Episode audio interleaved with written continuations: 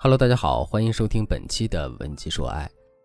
如果你有情感问题，可以添加分析师的微信文姬零零五，文姬的小写全拼零零五，即可获得一到两小时的免费一对一情感咨询。咱们身边可能有这么一类女性，长得也挺好看的，但是要么多年脱单无果，要么就算是恋爱了或者结婚了，花期也很短，没过多久必定吵架、冷战、闹矛盾，闹得不可开交。似乎这类姑娘就是老天爷不眷顾，感情的路怎么走怎么不顺。可能你也是他们的其中一员，别怪老天爷，也别怪自己的命不好。这节课我就告诉你是什么毁了你的爱情。其实元凶就是不值得定律。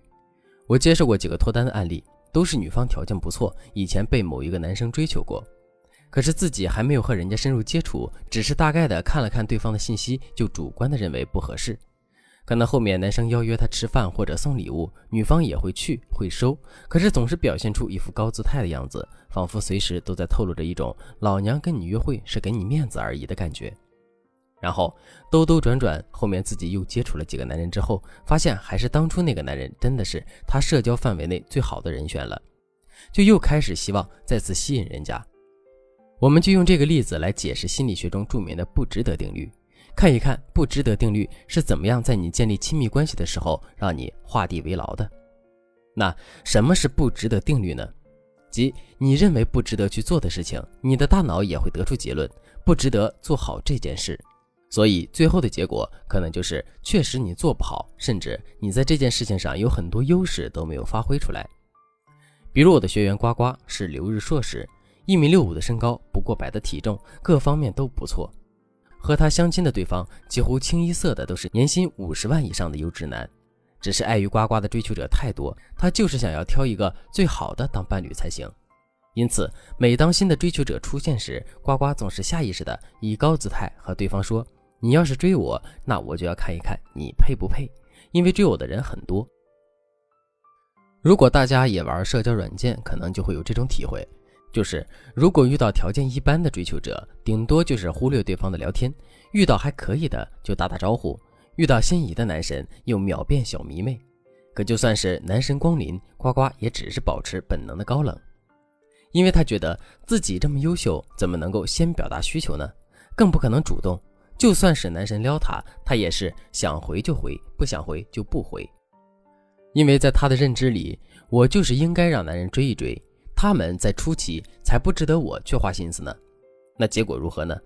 就是因为他认为种种事情都不值得自己做，最后不仅没有给自己的女神形象加分，反而男生们一个个都和他疏离了。过了好几个月，他重新整理了手里的资源，才发现以前追求他的两个男生经济条件都不错。呱呱就想着，反正这两个人当初都那么热情，再吸引回来应该难度不大。可是，一聊天才发现，人家早就有了女朋友了。对呱呱的回复完全是不紧不慢的态度，他瞬间心态爆炸，觉得男人都没有一个专一的，而且又急着想把这几个条件好的都挽回回来，再做选择。听到这里，不知道大家会不会觉得呱呱是自讨苦吃？同时，相信很多条件优秀的女孩子也会陷入沉思。可能你也有过类似的经历，你的心里可以被理解。很多人自认工作能力出众，认为辞职了没有关系。此处不留爷，自有留爷处。可没想到面试却没有那么顺利。再比如，有的人从小条件就好，被众人追捧，或者是最初的恋情当中都是自己可以随便欺负对方的姑娘们，他们建立的认知就是，男人就应该把我放在第一位，就应该包容我的脾气，就应该明白我做什么都是为了考验他。可在亲密关系中，对方看到的只有你的高傲和不懂事，对方也会觉得感情不值得了。那了解了不值得定律之后，我们再来看一看，像呱呱这样的姑娘应该如何突破呢？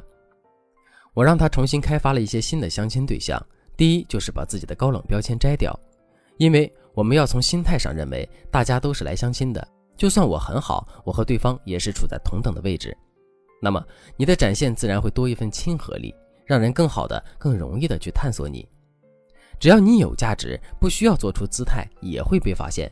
如果你价值不够，就算你摆出高姿态，被人发现了，也只会让人觉得很可笑。所以我的建议是，在遇到追求者夸赞自己时，我们也要给对方正向反馈。